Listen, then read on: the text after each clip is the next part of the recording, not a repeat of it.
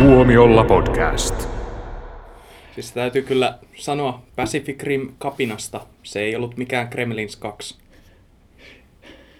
Itse asiassa ajattelin sitä. Ajattelin Siinä, se, se, yksi oli ihan se, niin kuin hirveän mokuvain näköinen. Oli siinä lopussa. Who is this Parzival, and how the hell is he winning? Find him. This isn't just a game. I'm talking about actual life and death stuff. The Oasis. the world's most important economic resource. This is nothing less than a war for control of the future.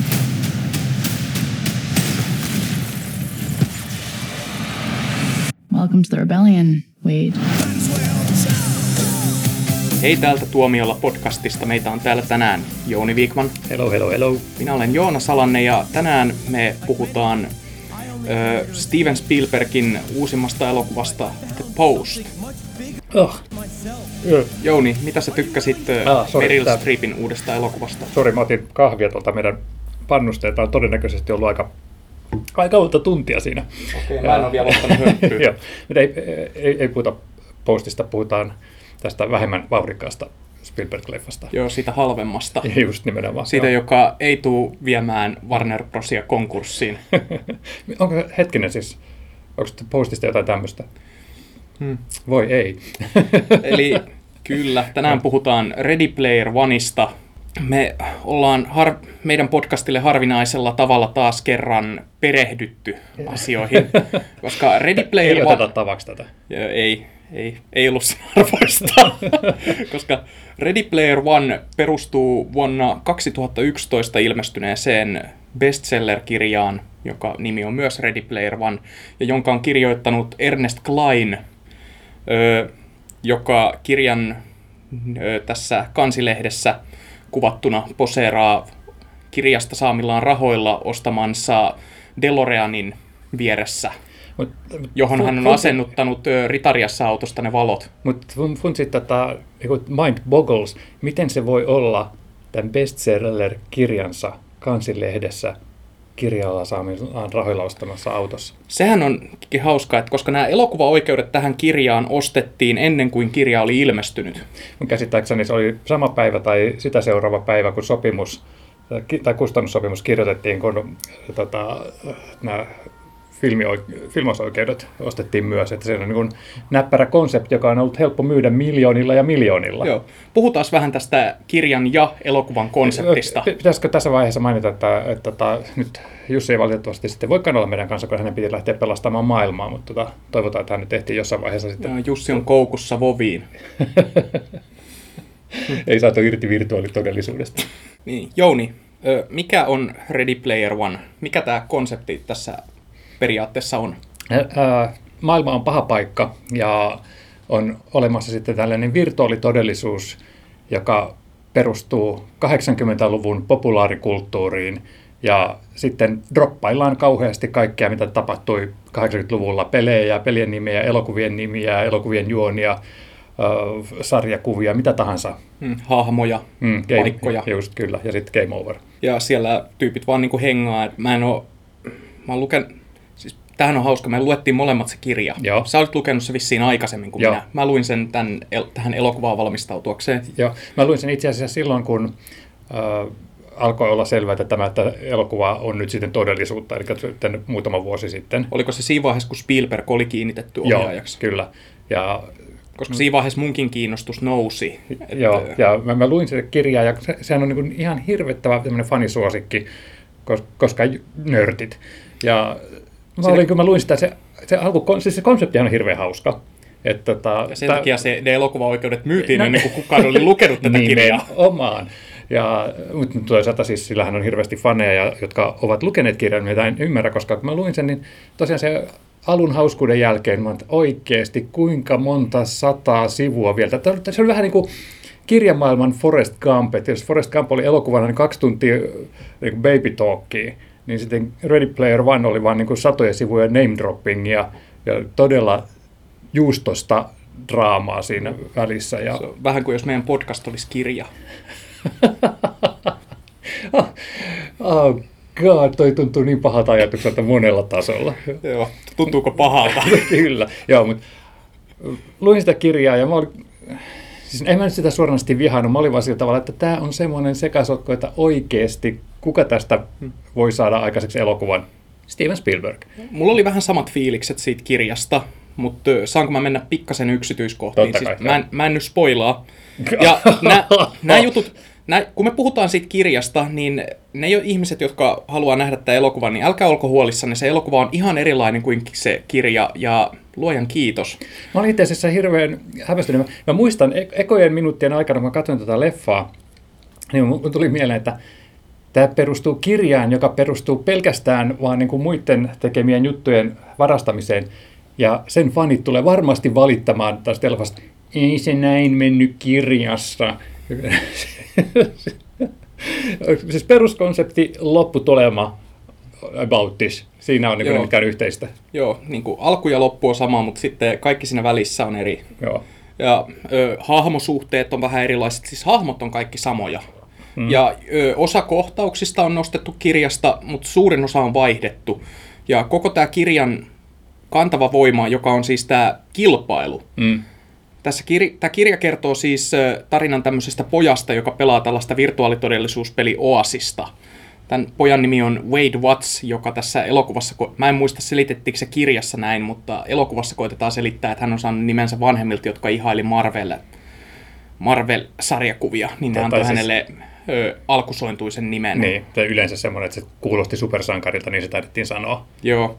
Ja hän pelailee tämmöistä virtuaalitodellisuuspeliä, ja jonka luoja, tämmöinen miljardööri, jota esittää Mark Rylance, tämä Spielbergin nykyinen luottonäyttelijä, niin ö, on, niin on testamentannut tämän koko pelin ja koko omaisuutensa sille, joka rat- löytää jonkun hänen sinne peliin piilottaman pääsiäismunan, jonka saadakseen sun täytyy ö, läpäistä kolme porttia, jotka sun täytyy ensiksi löytää. Ja no, kirjassa tämä menee sillä tavalla, että näiden hahmojen täytyy löytää se avain, kun sitten taas tämä elokuva alkaa semmoisella autokilpailulla, semmoisella, ra- radalla, mikä on ensimmäinen merkittävä ero, koska siinä kirjassa se oli enemmän semmoinen, semmoinen seikkailupelityylinen, että sun pitää niinku, tai tämmöinen, niinku, mikä tämä on, puzzle-peli. Mm. Sun täytyy niinku ratkaista arvoitus, Joo. jotta sä läpäiset tämän. Ja mun mielestä se oli itse asiassa, vaikka niin kuin tosiaan niin kuin kulmakarvat kohos siinä heti ensimmäisten minuuttien aikana, että hetkinen, että tällä tavalla kun tämä sitten tämä ratkaistaankin, niin se oli mun mielestä parannus kirjaan verrattuna, koska kirjassahan tätä niin sanottua nörttien salapoliisityöskentelyä, sitähän kuvattiin tosi pitkään, ennen kuin sitten tämä Wade Watts ensimmäisenä kaikista sitten ratkaisee sen ensimmäisen arvotuksen, minkä jälkeen sitten niitä arvotuksen ratkaisuja alkaa tulla liukuhihnalta. Ja toisaalta sitten siinä kirjassa sen jälkeen niin kun se puoli unohtui kauheasti, koska sitten Wade Watts vähän niin kuin tuntui, että se hämmennetti kiinnostuksensa, sitten Koska kaikki Wade- muut rupesivat. koska kirjoittaja oli selvästi kiinnostuneempi Wade Wattsin digitaalisesta alteregosta Parsivalista kuin Wade Wattsista, Joo. joka, joka on siis kirjailijakuvauksen mukaan ö, lihava 80-luvun viihdekulttuuria kuluttava nörtti. Tiedätkö, mä na- nauratti siinä tätä leffaa katsoessa just tämä, mistä puhuttiin aikaisemmin, tämä Wade Wattsin nimi. Eli tota, miten äh, hänen vanhempansa mukaan olivat antaneet tämän nimen hänelle just sen takia, että se kuulosti supersankarimeltä. Mä pystyn kuvittelemaan, mitä Ernst Klein on niin itsekseen kiherrellyt, kiva, keksinpäs hyvän supersankarin nimen tälle mun päähenkilölle. Ootko säkin, ö, kun sä luit sitä kirjaa, niin ajatteliko sä missään kohtaa, että tämä päähenkilö on varmaan niin kuin se sellainen hahmo, joka tämä Ernest Klein haluaisi olla? No en mä sitä... Siis kun mä luin sitä kirjaa ja sitten mä aina välillä katsoin sitä kuvaa uudelleen, joka on siellä kirjan alussa ja rupesin ajattelemaan, että tämä on vähän niin kuin semmoinen self-insert fantasia. Joo, siis mä en ajatellut sitä kirjaa lukiessani, koska mä en ollut tavallaan niin tutustunut tähän Ernst Kleiniin sen enempää muuta. kun Sä mä et tiesin, sitä Dust Coveria. En, mun kirjassa ei nimenomaan, nimenomaan ollut sitä, Aa. mulla oli semmoinen versio siitä. Ja sitten mä sen jälkeen sitten tutustuin tähän tapaukseen e- niin kuin sitten hän enemmän. on Ja sen kirjo- jälkeen rupesi nyt tulee tällainen fiilis. Niin Ernest Klein oli ennen kuin hän kirjo- ryhtyi kirjailijaksi, niin hän oli kirjoittanut tämän elokuvan Fanboys, joka kertoo Star Wars-fanituksesta. Mikä ei silleen niin kuin yllätä yhtään. Mutta se oli oikeastaan niin semmoinen ihan kiva sympaattinen tapaus. Mm. Joo, ja tuntuu niin kuin sitä kirjaa lukiessa ja tätä elokuvaa katsoessa, niin Ernest Kleinhan on merkattu toiseksi käsikirjoittajaksi, mutta musta tuntuu, että hänen kontribuutio on ollut vissiin vaan alkuperäistarinan tasolla. Mä luulen kanssa, koska hänet hän pestattiin silloin, kun nämä filmausoikeudet ostettiin, mä en tiedä, oliko sitten osa sitä sopimusta, että hän tekee sitten tämän sovituksen. Ja sitten sen jälkeen, kun tosiaan niin kun Spielberg tuli siihen mukaan, siihen tuli sitten Chuck Penn ja, ja kukas muu se oli sitten. Mä varoitin sua, se kahvi on paha. Niin, niin tota, nyt en muista enää sitä toista tyyppiä, mutta kun Jack Penn varmaan niin kuin hmm. tärkeimpänä niin tuli kirjoittamaan sitten koko hommaa hmm. uudestaan. Ja tästä elokuvasta ja siitä kirjasta niin kumpuaa kyllä se, että tämä kaveri vilpittömästi rakastaa nörttikulttuuria ja popkulttuuritriviaa ja kaikkea tällaista. Mutta sanotaan nyt, että se kirja ei ole mikään maailman miellyttävin luettava. Että se tavallaan tuntuu se päähenkilö siinä kirjassa on ensinnäkin todella sietämätön. Kuinka se koko ajan leuhkii tällä, että se on katsonut 157 kertaa jonkun ö, kasarielokuvan tai niin kuin muistaa ulkoa kaikki repliikit jostain Monty Ferris Pythonin... Spoilers, Day Office. Joo, Sotaleikit taisi olla se elokuva, joka kaiken lisäksi... Yksi kokonainen luku siitä kirjasta on sitä, kun spoilataan käytännössä kokonaan Sotaleikit elokuvan juoni. Ne luulisin, että sä tykkäisit semmoisesta. Ah, toi oli alhainen isku, Ernest Klein on mun alter ego kirjallinen. joo. Kirjat spoilerit. Olisitko jättänyt kirjan kesken, jos et olisi ollut nähnyt sotaleikkejä? no en, mutta toisaalta mun mielestä on jotenkin moraalitonta jättää elokuvia kesken. Mistä tulikin muuten, saadaanko poiketa sivupoluille? Mä en, en normaalisti ei näissä tota, meidän podcasteissa koskaan niin kuin harhauduta aiheesta. Ei, no, tämä on viimeinen kerta. Ah, joo, mutta tämä taisi olla 31. Steven Spielbergin leffa, jonka mä olen katsonut. Ja mä rupesin, mä, mulla on edelleenkin vähän vaikea niin pukea sanoiksi, että mitä mä tykkäsin siitä elokuvasta.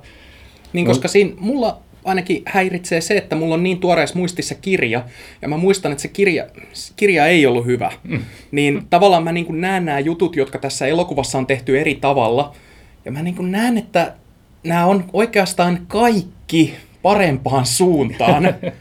ei, ei ollut. Ei tämä ole vieläkään ihan hyvä. Ei ollut. Mutta okay. tota, mutta mä, kun mä yritin niin miettiä, että oliko tämä nyt hyvä Spielberg-leffa vai huono Spielberg-leffa, niin mä rupesin funtsimaan, että kuinka monta huonoa Spielberg-leffaa mä voin nimetä. Ja mä rupesin, niin kuin, mulle tuli ongelmia nimetä kolme huonoa Spielberg-leffaa.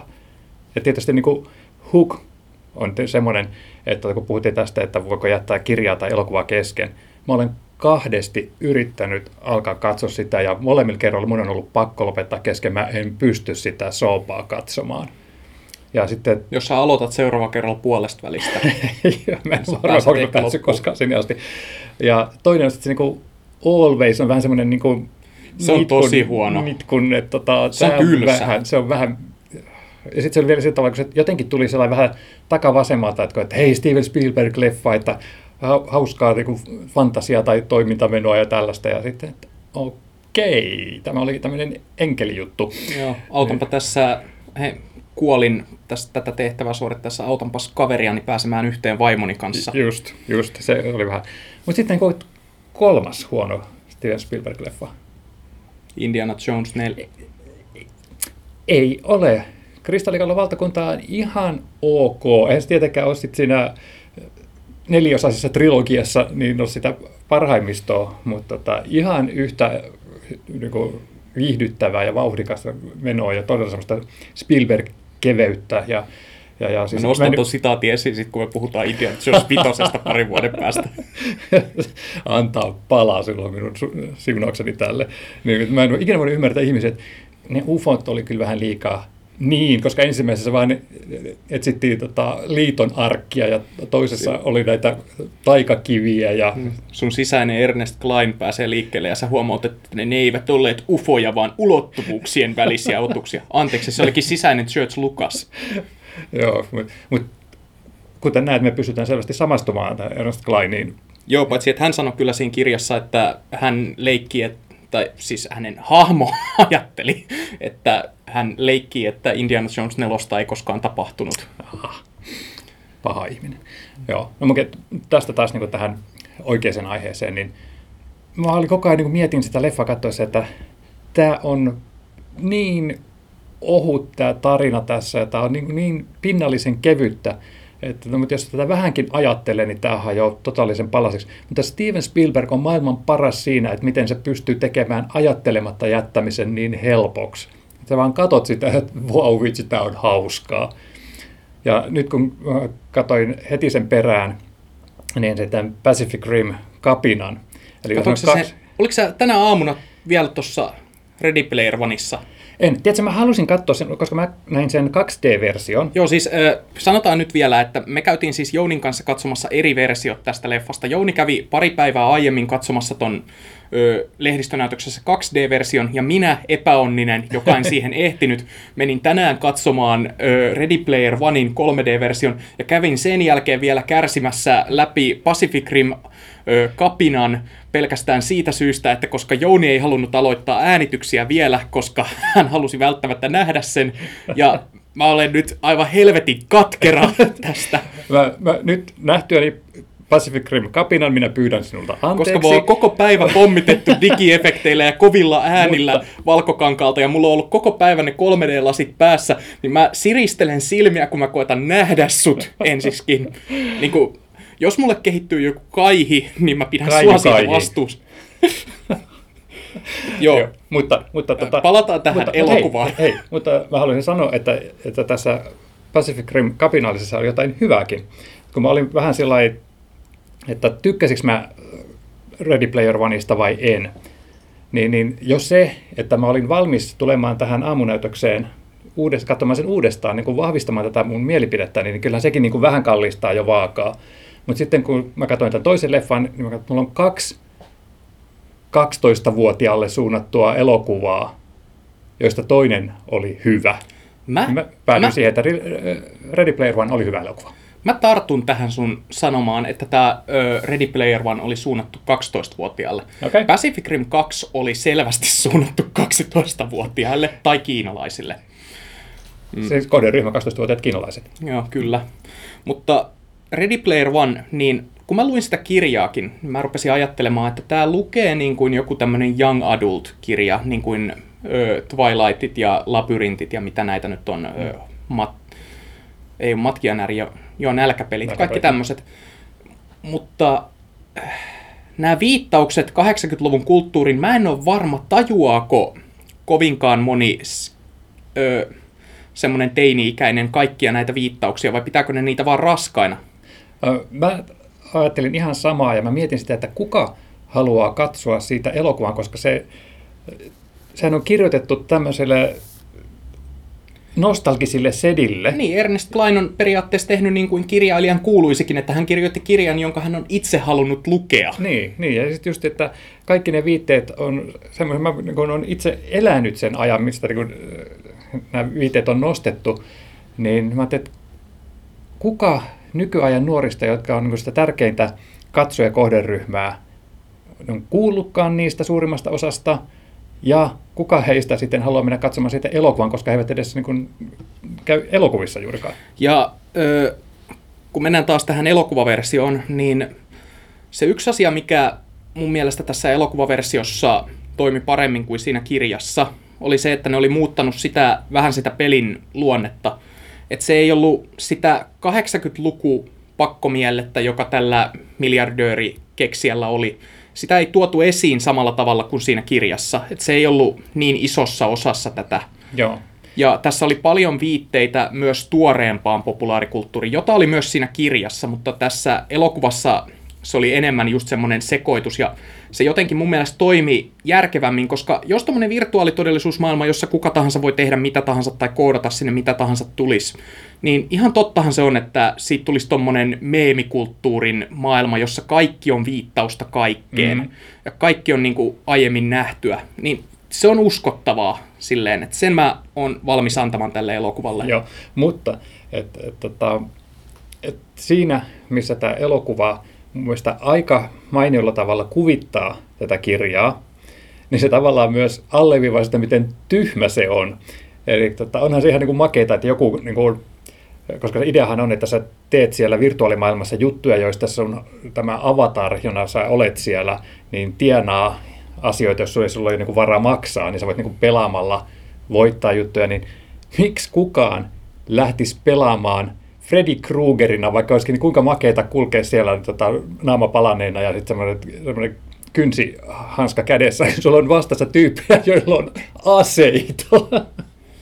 Niin, niin, siis se näyttää se tosi hienolta, kun semmoinen ötökkä hyökkää kimppuun, mutta sitten kun sä rupeat funtsimaan, että okei, tossa nyt joku on raatanut ihan hemmetisti kerätäkseen niin kuin pelirahoja, että pääsee taas osallistumaan tähän yhteen lisätaisteluun, ja sitten se menee niin oikeasti tappelemaan kynsillä jotakuta vastaan, jolla on ase. Mm. Niin, no. se, se tässä elokuvassa kyllä oli, että se pelimaailman ekosysteemi ei tuntunut niin tai se pelimaailman tämä taloudellinen puoli ei tuntunut, ei ollut kuvitettu niin uskottavasti kuin tässä kirjassa. Toisin kuin tämä pelin ulkopuolinen reaalimaailma.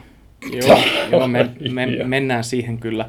Mutta kun siinä kirjassa se kuitenkin tuotiin aika selkeästi esille, että vähän kanke, todella kankeasti kirjoitettuna, mutta kuitenkin, että tämä virtuaalitodellisuus on monilla ihmisillä syrjäyttänyt tämän todellisen elämän, joka on tosi ankeaa. Mm tässä ö, lähes post-apokalyptisessa maailmassa, että se yhteiskunta vähän niin kuin sinnittelee siinä edelleen.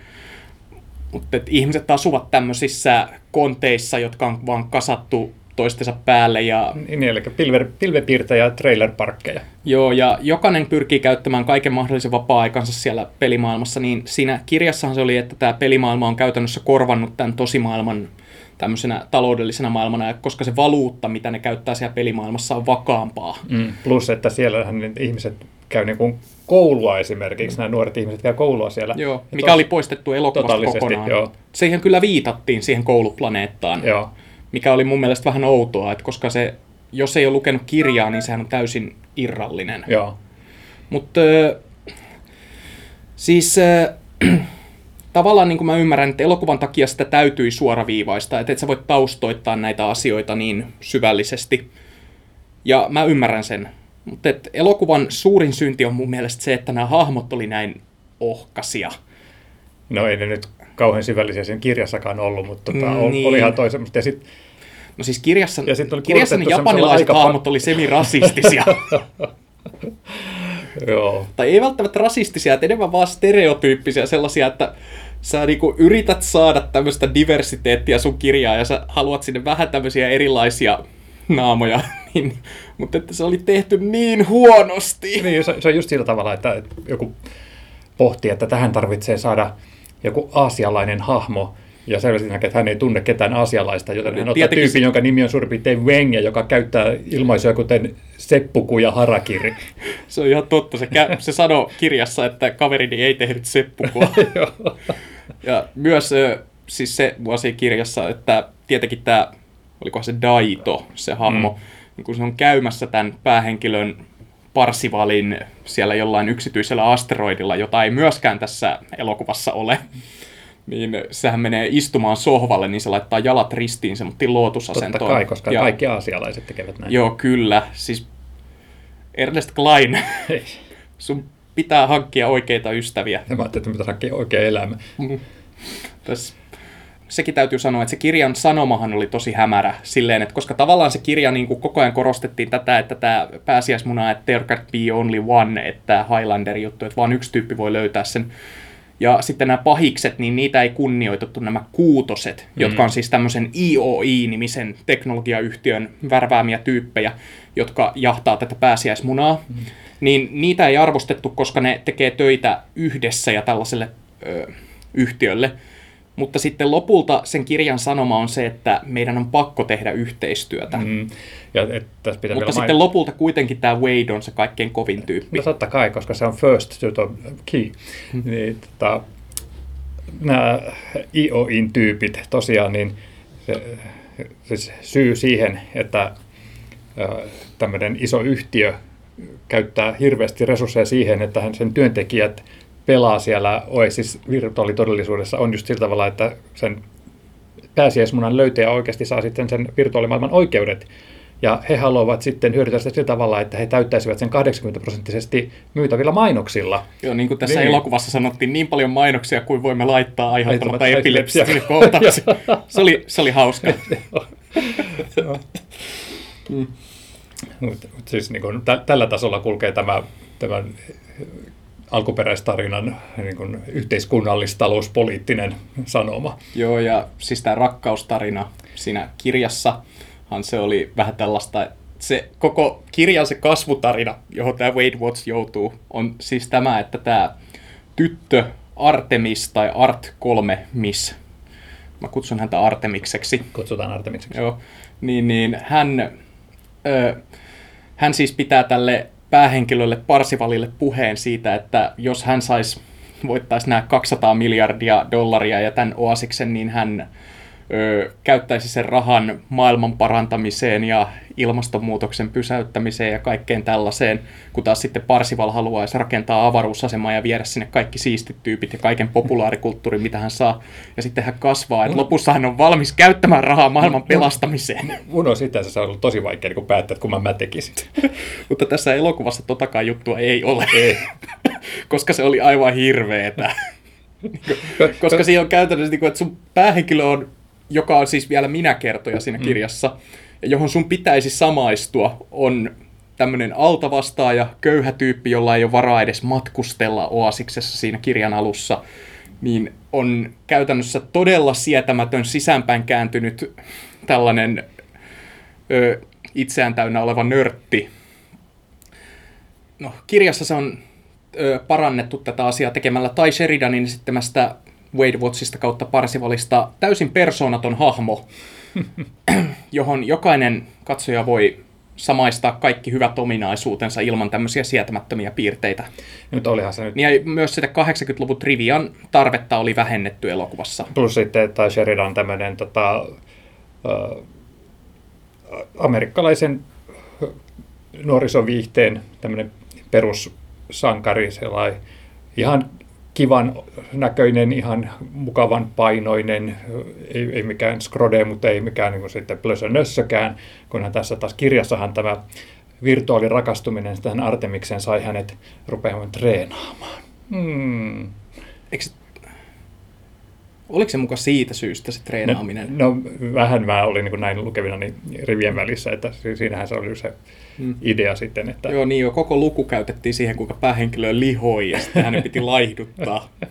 Joo, että, että, että, että siellä virtuaalitodellisuudessa voi tutustua niin kuin, tai rakastua niin kuin ihmisen olemukseen tietämättä, minkälainen hän oikeasti on, kun Toi hän vain on juttu hyvä, oli- hyvän näköinen. Toi juttu oli nostettu kirjasta suoraan elokuvaan, mikä oli ö, ehkä niin kuin näistä teemoista se, joka oli parhaiten käännettävissä elokuvaksi, mutta sitä ei lypsetty samalla tavalla kuin siinä kirjassa, vaan ne paljastukset, miltä nämä hahmot oikeasti näyttää, tulee aika aikaisessa vaiheessa. Mm. Kun taas siinä kirjassa se oli vähän niin kuin se kliimaksi, että nyt hän vihdoin saa nähdä, miltä Artemis Joo. näyttää. Ja- Vaikka hän oli nähnyt sen kyllä valokuvassa jo aiemmin, mutta Joo, mutta sä, kuten sanoit, että kirjailija oli kiinnostunut tästä Parsifal-avatarista enemmän kuin tästä päähenkilöstä, niin, niin tota, siinähän taas oli hyvä, kun tuli ulkopuolinen tekijä, jolla on vähän niin kuin älliä päässään, niin Sp- Spielberg on siirtänyt ison osan siitä toiminnasta sen pelin ulkopuolelle. Mm. Että me tutustuttiin näihin tyyppeihin ihmisinä, se vähän mitä heissä nyt oli tutustumista. Et eikä pelkästään mennäänkö spoileriosioon, jossa me voidaan puhua juonesta ihan vapaasti. No, Mä haluan vielä sanoa, että sä, mainitsitko sä tämän va- vankilakohtauksen jo, että missä oli vaihdettu tämä, En maininnut ainakaan nauhalle. just, niin, niin me taidettiin puhua siitä niin muuten, että sun mielestä se oli hyvä idea. Mun mielestä se oli huono idea, koska tämä, Selitä, miten se vankilakohtaus menee kirjassa.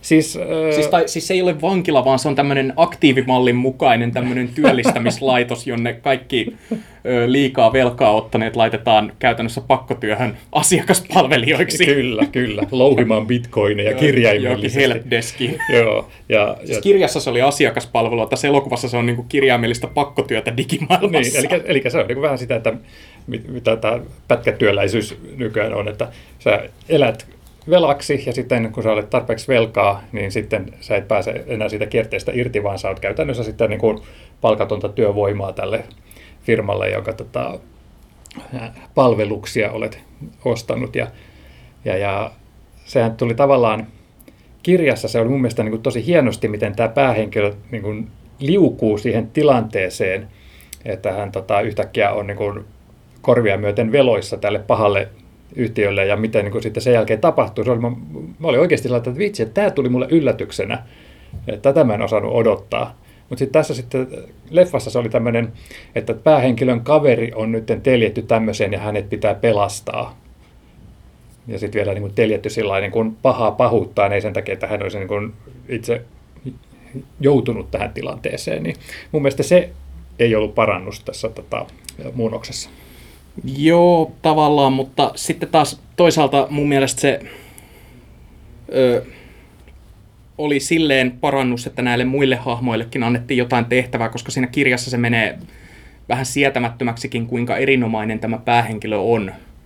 Ja mikä osittain johtuu siitä minäkertojasta, mutta mm-hmm. tietenkin se oli, se oli yllättävä kohtaus ja semmoinen, niin kuin, että siinä vähän mietti, kuinka se nyt mahtaa päästäkään tästä. Mutta sitten lopulta kaikki tämmöiset kohdat, joissa tämä kirja päähenkilö oli va- vakavassa pulassa, niin ne ongelmat ratkesi todella helposti.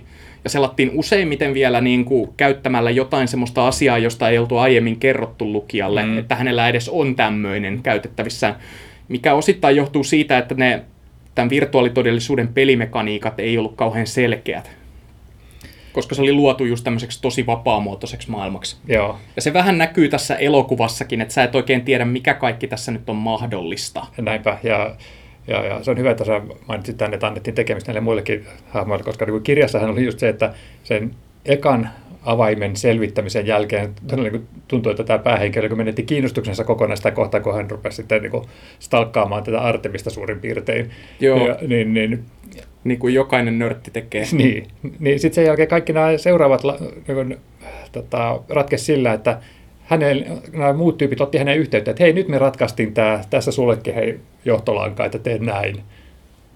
Niin, okei, vähän niin kuin tämä päähenkilön aktiivisuus sitä kärsi, mutta tota, jos se olisi ollut vielä tuolla tavalla, että se olisi ollut puhtaasti tämän äh, Wade Wattsin näkökulmasta kerrottu tämä elokuvakin, niin sehän olisi ollut maailman tylsin tapaus ikinä. Hmm.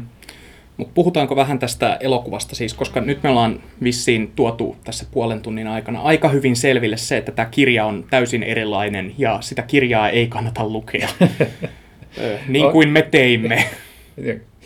Don't do like we do, do as we say. Joo, mutta että elokuva siis on täysin erilainen. Se alkaa tämmöisellä kilpaajojutulla, tämä ö, avaimen metsästys, missä on mun mielestä ihan hauska semmoinen nokkela juttu, vaikka tässä elokuvassa on samanlaisia ratkaisuja kuin miten tuossa kirjassakin, että nämä ratkaisut on vähän semmoisia, että eikö kukaan muu ole oikeasti tullut näitä ajatelleeksi mm. tässä viiden vuoden aikana, että eikö tällä pelillä ollut tyyliin jotain 5 miljardia pelaajaa tai jotain. Luulisin, että pelkästään vahingossa joku olisi onnistunut törmäämään näihin niin, niin. mutta jollain olisi niin kuin vaikka tullut joku bugi joo. kesken pelin. Mutta mut, tota, se oli kyllä ihan hyvä siinä mielessä, että se kilpa-ajosysteemi, joka niin ekaksi oli vähän, että okei, tähän menee niin kuin todella eri poluille, niin se intros aika hyvin sen maailma, että kyseessä on oikeastaan vain iso pelimaailma, mm. johon on otettu sitten kaikki mahdolliset ta, uh, kuuluisat autot eri peleistä, kaikki asiat, mitkä niin kuin maailmassa voi tuhota äh, autoja, viihde, mitä sanoisi, niin kuin viihdeelektroniikassa, elokuvissa, missä tahansa, äh, King Kongeista Tyrannosaurus Rexeihin. Se oli muuten, kun puhutaan aina, että Spielberg oli jäävännyt omat asiansa Joo. siitä leffasta, niin se oli taisi olla ainut, mikä niin kuin vähän... Joo, Spielberg ei ollut siis halunnut näitä omia kasarileffojaan, kun hän on kuitenkin ohjaaja, joka tavallaan töillään määritteli 80-luvun mm. populaarikulttuuria, niin hän on kuitenkin ollut tosi maltillinen, että kun hän ei ole halunnut, että tämä näyttäisi ego-projektilta, niin on pyrkinyt jättämään omista ohjaustöistä nämä viittaukset pois. Se ei tietenkään koske näitä elokuvia, jotka hän on itse tuottanut. Mm, ei tietenkään. Niin kuin tämä DeLorean paluu tulevaisuuteen elokuvista on kaikkein ilmiselvin sitten tämän jälkeen, kun on tämä kilpaa jo saatu selvitettyä ja tämä mikä kärkiviisikko pääsee etenemään pelissä, niin sittenhän ne niin kuin lyöttäytyy yhteen sen toisen munan löytä, ei kun tämän toisen avaimen löytämiseksi, mitä ei kirjassa tapahtunut. Mm. Se sitten taas on ehkä tämän leffan visuaalisesti viihdyttävin jakso, joka sijoittuu tähän Hohdon Overlook-hotelliin. Kun ne, mene, ne menevät sinne, siinä, siinä kirjassa se oli joku semmoinen kummitustalo jostain vanhasta Atari-pelistä, mikä ei kiinnosta mm. ketään, mutta tässä, tässä se oli ajateltu elokuvallisesti, että otetaan tämmöinen todella tunnettu kummitustalo ja sitten tämä yksi hahmo, joka ei ole nähnyt sitä. Saadaan vähän komiikkaa siihen kevennettyä. Ja, ja oli kuitenkin hauska, tota, että kun funtsi, että kuinka erilaisina ohjaajina Kubrickia ja Spielbergia pidetään. Ai niin, jos sä vihaat Kubrickia. Niin, niin kuinka saumattomasti Kubrickin elokuva kuvasta kuvaan pystyy niin kuin, olemaan osa Spielbergin elokuvaa. Mä, mä, mä niin kuin, nautin suunnattomasti siitä kohtauksesta ja todennäköisesti sitä vartenhan siis sehän oli semmoista fanipalvelusta. Mutta siinä myös aika älykkäällä tavalla yhdistettiin tästä kirjasta sitten näitä, että sen kirjassa piti muutenkin tuntea elokuvia ulkoa, piti tietää niin kuin sotapelit ja, ja, ja vaihdetaan vapaalle Ferris ja tämmöiset. Ajattelin, kuinka tylsää olisi ollut, jos näiden päähenkilöiden olisi pitänyt pelata läpi Ferris Bueller's Day Off mm. verrattuna siihen, että he pelaa läpi hohtoa elokuvana. Niin eikä niiden tarttunut edes käydä sitä elokuvaa silleen läpi, että siinä oli vain nostoja näistä yksittäisistä kohdista. Joo. ja sitten ne jopa erkani aika erilleen siitä varsinaisesta elokuvasta ihan vaan viihteen vuoksi, Kyllä. mikä oli hyvä juttu, että tavallaan se saattaa jopa innostaa jotain nuorempaa katsojaa, joka tämän elokuvan katsoo, niin ehkä katsomaan Hohdon, joka Oi on... taivas, ne petty. Missä ne zombit oli? Siinä sanottiin, Niin sanottiin, että mutta- Hohdossa ei ole zombeja. Mutta voitko ku, niinku, kuvitella, että joku ei odottaisi näkevänsä niitä nyt sitten sen jälkeen? Mut Joo, tämä oli sitten tämä toinen portti, jonka Artemis selvittää ensimmäisenä. Siis sekin on muuten jännä. Siinä kirjassa tämä tulostaulu oli niin isossa osassa. Tässä elokuvassa se on onneksi jätetty taustalle, mm. että sitä ei analysoida niin pitkään, koska mä pelkäsin, mä pelkäsin jonkin aikaa, että tästä tulee tämmöinen nörttikulttuurin Da Vinci-koodi tästä elokuvasta, jossa hahmot vaan koko ajan selittää ja selittää ja sitten juostaan paikasta toiseen. Hetkinen. Sä et tykännyt Da Vinci-koodista. Aikuisten viisikko.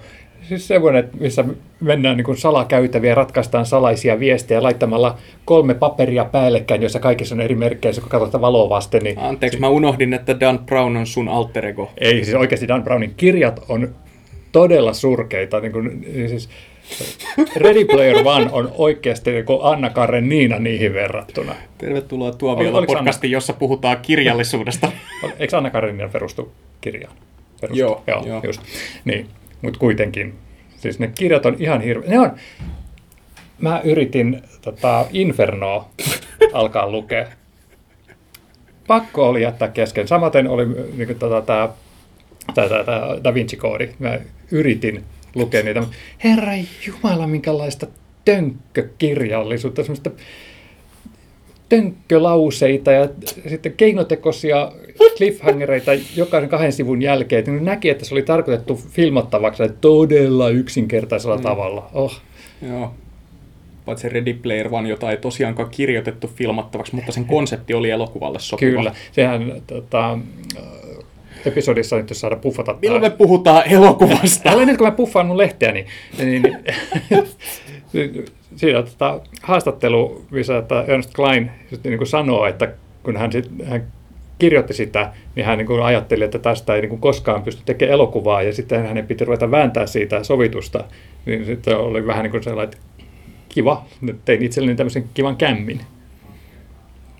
Ja niin, tota, nyt saat luvan puhua elokuvasta. Joo. Sitten mennään tähän kolmanteen porttiin tässä elokuvassa. Ja tässä niin kuin, samaan aikaan pyörii tämä tosimaailma-juoni mm-hmm. tässä, kir- tässä elokuvassa. Kirjassa se ei ole niin esillä, mutta tässä elokuvassa se on niin kuin, melkein niin kuin 50-50 jakautuu se aika, mikä vietetään tosimaailmassa ja täällä virtuaalitodellisuudessa. Ehkä enemmän virtuaalipainotteisesti, mutta kuitenkin tosimaailmassakin ollaan enemmän. Ja nämä tosimaailman hahmot on yhtä merkittäviä näiden tapahtumien kannalta. Eikä tässä käytetä niin paljon aikaa piilotteluun keneltäkään. Hmm. Joo. Tämä menee lopussa kliimaksin kohdalla jopa pikkasen Inception suuntaan siinä, että että päähenkilö on täällä virtuaalitodellisuudessa semmoisen pakettiauton sisällä ja sitten samaan aikaan sen täytyy tehdä jotain tosi yksinkertaisia juttuja. Mä tykkäsin ihan siitä niin kuin ajatuksen tasolla, mutta se ei kyllä ollut kauhean vauhdikkaasti toteutettu, jos Ei. ajattelee Inceptionin tätä pyörivää autoa ja tämmöisiä. Joo, ja, ja, ja ottaen huomioon, että tätä juttua ei ollut missään mitenkään pohjustettu aikaisemmin, että missään vaiheessa aikaisemmin ei tosi maailman tapahtumat vaikuttanut siihen, että mitä siellä sun pelimaailmassa tapahtuu. Tämä on muuten yksi asia, mikä mua tässä elokuvassa häiritsi, kun siinä kirjassa mulla ei tullut missään vaiheessa mieleenkään, että niillä on jotkut hemmetin juoksumatot. Paitsi siinä lopussa ne mainitsi, että ne, siinä kirjassa ne oli jossain hamsterin pyörissä, mm. kun ne teki tätä. Sitten mä aloin miettiä, että mitä ihmettä, täytyykö tuossa juosta? Niin kun, kun mä olin niin kuin koko ajan vaan ajatellut, että ne vaan makaa jossain paikallaan ja käyttää sitä virtuaalitodellisuuslaitetta, mutta ei, sun täytyy oikeasti tehdä jotain Joo, juttuja. se, se kuvaa just, miten Ja- Ernst Kleinin tämä fantasiamaailma on niin kauhean konkreettinen, koska hänellä oikeasti ei ole mitään mielikuvitusta. Ja sitten kun mä katsoin tätä leffan loppua, siis tää tulee just ongelmaksi, kun siirretään kirjasta elokuvaan, kun sun pitäisi oikeasti kuvittaa nämä jutut. Mm. Niin siinä nähdään näitä lapsia ja nuoria ja aikuisia rynnimässä kaduilla niiden nämä virtuaalitodellisuuskypärät päässä. Mm, koska he juoksevat siellä pelimaailmassa. Joo, siihen suureen taisteluun, joka on siellä pelimaailmassa. Mä ajattelen vaan, että ei hemmetti, tässä tulee paljon lakijuttuja, kun ne jää autojen alle ja kaikkea. Mä ajattelin ihan sama. Mä mietin myös, että mitä ne tekee siinä vaiheessa, kun niiden pitää hypätä planeetalta toiselle. Et niin kuin jotenkin tuli vaan semmoinen, niin, tai sitten kun nähtiin, niin kuin, että joku tyyppi kiipeää jollekin kielekkeellä, niin siinä tosimaailmassa hän niin kuin kiipeää jonkun sohvan päälle. Mä ajattelin, että hei, onko tuo kieleke niin kuin samassa kohdassa kaikilla, vai et, niin kuin, miten tämä niin kuin toimii? Tämä virtuaalitodellisuus, kun kun jos ajattelee näitä nykypäivän todellisia virtuaalitodellisuuslaitteita, kun ne niin kuin vähän niin kuin muovaa tätä seiniä ja kaikkea niin kuin sen sun ö, laitteen kautta, se koodaa siihen semmoisen pinnan. Mm. Ja se luo sen virtuaalitodellisuusilluusion, että sä voit oikeasti koskea näitä juttuja ja ne näyttää sulle joltain muulta kuin mitä ne oikeasti ovat. Mutta sitten tässä elokuvassa se on jotenkin tehty niin konkreettisen laiskasti ja lapsellisesti, että se niin kuin aikuiskatsojana mun on vaikea katsoa tätä semmoisena, niin kuin, että ah, tolta tulevaisuudessa varmaan näyttää. Joonas, Joonas, Joonas, sinä olet ajatellut katsoessa tätä elokuvaa. Virhe numero yksi, oikeasti. Mun aivot petti vasta öö, sen jälkeen, kun mä olin katsonut Ready Player Onein jälkeen tunnin ajan tota, öö, Pacific Rim 2. Ja mä siis oikeasti luulin ennen sen elokuvan aloittamista, että se kestää vain puolitoista tuntia. Sitten mä sainkin kuulla, että se on lähemmäs kaksi tuntia. Ja jossain vaiheessa siis mun aivot vaan oikeasti sanoutui irti. Mä vaan istuin siinä tuolissa ja otin vastaan kaiken pommituksen, mitä tuli valkokankaalta. Mä, en- mä en ole ajatellut mitään tuntiin Joo. tänään. Joo, mutta okei, okay, Pacific Rim kapinasta, niin sanottiin sitä mitä tahansa, niin on se edelleen parempi kuin Transformers 2, 4 ja 5. Ja Ready Player One, vai? Ei, ei. Se nimenomaan kallisti mun vaakakuppini siihen kannalle, että Ready Player One oli oikeasti hyvä elokuva, mutta liian pitkä. Se on jo liian pitkä. Koska siis tavallaan mä en tiedä, mitä sillä pituudella edes saatiin aikaiseksi loppujen lopuksi, koska niitä hahmoja ei syvennetty kauheasti. Siis nämä mm. sivuhahmot jäi todella ohuiksi. Kaikki nämä niiden väliset suhteet ja muut, että nämä japanilaiset hahmot, jotka ei ollut enää semirasistisia karikatyyrejä, niin, niin niil, niiltä oli riisuttu sitä niiden ö, hahmo persoonaa sen verran, että ne oli oikeastaan aika yhdentekeviä tämän juonen kannalta. Ne vaan hengas mukana. Kyllä. Siinä kirjassa ne oli, niillä oli enemmän tekemistä. Tällainen Diversity-kiintiö. Joo, mutta tässä elokuvassa ne oli vähän semmoinen, että olisi nyt tonkin voinut leikata, kun ne oli kuitenkin aika vapaasti muuntelemassa tätä materiaalia. Joo. Mutta tosiaan se oli hyvä kysymys, että mihin ne sen ajan käytti, koska sitten siinä lopussa, kun se liian pitkässä ja äh, ei kovin vauhdikkaassa takaa jo kohtauksessa, niin, niin monta kertaa, kun mä ajattelin, että tämä nyt tämä ratkesi, ai niin, tässä oli vielä tämä tyyppi, jonka tarina pitää viedä loppuun, mm. niin se, se oli kyllä vähän semmoinen, niin kuin, että eikö tätä olisi voinut virtaviivaistaa tätä lopetusta? Mm. Se on vähän niin kuin, mä ajattelin tätä tota elokuvaa katsoessa, niin se on vähän niin kuin nämä olisi ottanut sen kirjan, mm. kun nää, että lykättiin käsikirjoittajilta, että hei me ostettiin tämmöinen monella kymmenellä miljoonalla, tehkää siitä elokuvakässäri.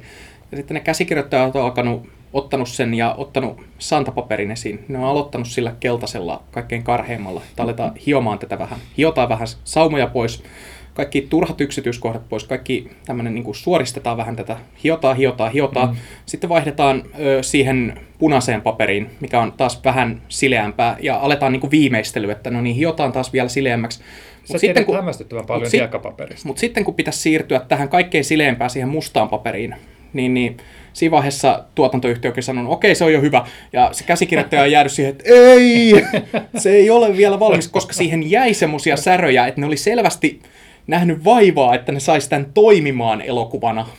Mutta ihan kun sitä ei olisi viety ihan loppuun asti, tai sitten on tullut ongelmia filmatessa, että matskua onkin tullut enemmän kuin miten käsikirjoituksessahan ei aina, aina pysty arvioimaan ihan tarkkaan, että kuinka pitkään jotkut kohtaukset kestää, mm. ja tämän leffan kässäri on varmaan ollut suurimmaksi osaksi tätä, niin kuin, että jahe tappelevat. Just.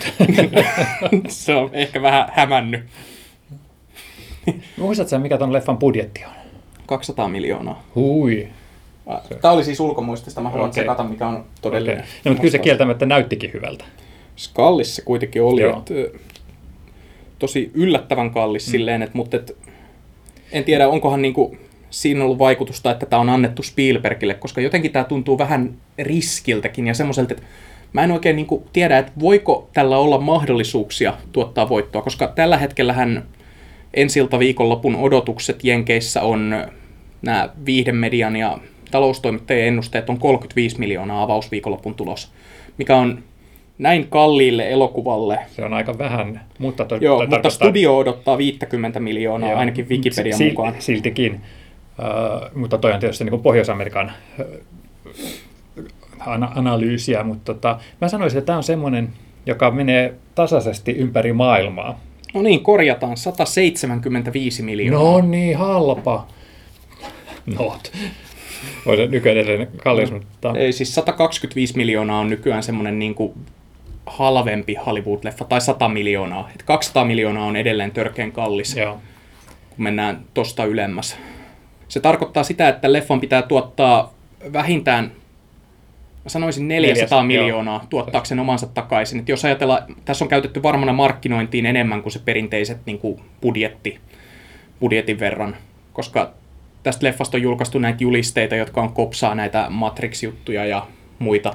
Millähän ne muuten aikoo saada tämän ohis tuota jutun, koska niinku neiden tämä promomatsku on just sillä tavalla, että se kopsaa kaikkea muuta mm. semmoista, mitä siinä leffassa näyttää. Mutta eihän ne pysty saamaan niinku franchise-rahaa siitä, kun toisin kuin esimerkiksi Pacific Rim kapina, jos oli jatkuvasti tämmöisiä erilaisia tukikohtia ja robotteja, semmoisia aina muistettiin mainita paikan nimi ja, ja, ja robotin nimet ja tällaiset, että niistä saa semmoisen hyvän lelusarjan. Mutta mm. tota, mitä tosta pystyy saamaan. Ei oikeastaan mitään. Ei niin. Siis mä ajattelin tätä leffaa katsoessa, että tämä tulee joutumaan lisensointihelvettiin joskus kymmenen vuoden päästä. Että varautukaa siihen, että nämä Blu-rayt saattaa olla kalliita joskus. siis, koska tällaisia, niin kuin, mä tiedän niin kuin jostain näistä 80-luvun elokuvista, että osa, osa 80-luvun musaleffoista – niin nehän on semmoisia, että niitä ei ole koskaan esimerkiksi julkaistu DVDllä siitä syystä, että jos se on ollut vähän se... Ei ole ollut oikeuksia. Joo, jos se on ollut vähän semmoinen obskuurimpi juttu, joka ei ollut hitti aikana, eikä sillä ole semmoista oikeaa kulttisuosiota, niin, niin sitten niin kuin Get Crazy USA, mm. tähtijengi elokuvat, tiedätkö? Joo. Joo, niin, niin sitä ei ole koskaan julkaistu DVDtä eikä Blu-rayta eikä mitään, koska se musiikkia ei ole on lisensointiongelmissa, eikä kukaan oikeastaan viitsi nähdä sitä vaivaa, koska se mahdollinen kohderyhmä, jota tämmöinen julkaisu kiinnostaa, on niin pieni. Ja, ja onhan nyt esimerkiksi niin Suomessakin on käyty näitä keskusteluita, että, että joitakin elokuvia ei ole saatu kotiteatterin julkaisuun, koska joku sen tekemiseen osallistunut on ollut sitä mieltä, että elokuvia ei voi katsoa videolta, hän ei anna lupaa.